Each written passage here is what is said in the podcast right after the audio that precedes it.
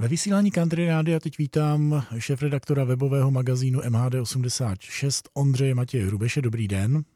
Dobrý den. Vy jste se svezl s Brusunovou tramvají pro Ostravu. Popište posluchačům, jaké to bylo.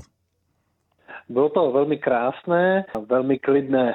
Je to nová tramvaj, která je dvoučlánková s označením Škoda 39T a Ostravané se můžou těšit, že tyto nízkopodlažní tramvaje nahradí současné soupravy dvou vozů.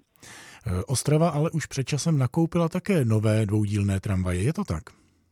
Je to pravda, eh, jezdí v Ostravě už 40 tramvají od eh, firmy Stadler, ty jsou vlastně také nízkopodlažní a velmi jsou podobné právě teď nové tramvaji od Škodovky.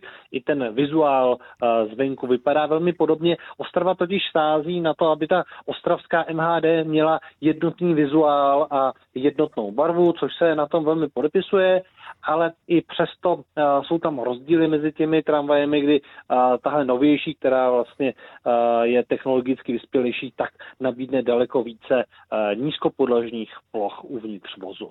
Co nabídne ještě? Kolik je třeba míst k sezení anebo nějaké specialitky, USBčkové připojení a podobně? nabídne zhruba 60 uh, eh, míst k sezení, celkově pojme dvě stovky cestujících a samozřejmostí jsou nejen zásuvky na USB na techniku, ale také klimatizace toho prostoru pro cestující.